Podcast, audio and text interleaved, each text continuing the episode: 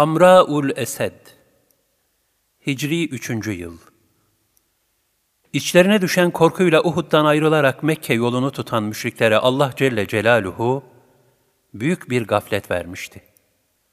Akılları başlarına ancak yolda geldi. Tekrar geri dönüp müminlerin üzerine saldırmayı düşündüler. Bu arada Medine'ye avdet etmiş bulunan Allah Resulü sallallahu aleyhi ve sellem de düşmana bir gözdağı vermek gerektiği fikriyle ashabına sordu. Düşmanları kim takip etmek ister?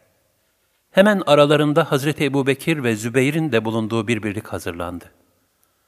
Allah Resulü sallallahu aleyhi ve sellemin de iştirak ettiği bu birlik, derhal düşmanın ardına düştü. Onların bu davranışları ilahi takdire nail oldu. Yara aldıktan sonra yine Allah'ın ve peygamberin çağrısına uyanlar, hususiyetle içlerinden iyilik yapanlar ve takva sahibi olanlar için pek büyük mükafat vardır.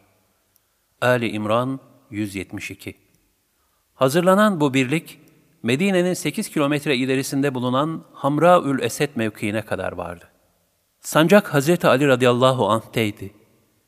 Gece Allah Resulü sallallahu aleyhi ve sellem 500 ayrı yerde ateş yakılmasına emir buyurdular. Muhteşem bir manzara ortaya çıktı.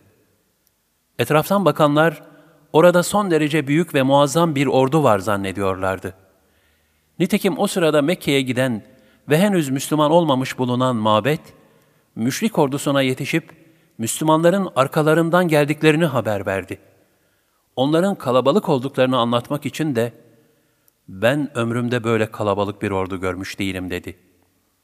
Durumu öğrenen müşriklerin yüreklerine müthiş bir korku düştü. Müslümanların kımıldayacak hali kalmamıştı, nasıl olur bu? diyerek birbirlerine baktılar. Ardından sebebini anlayamadıkları bir hisle, hadi bir belaya uğramadan buradan çekip gidelim dediler. Bir türlü geri dönüp çarpışmayı göze alamadılar.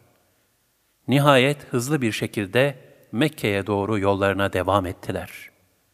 Onların bu şekilde çekip gitmeleri üzerine Allah Resulü sallallahu aleyhi ve sellem de ashabıyla birlikte tekrar Medine'ye döndüler.''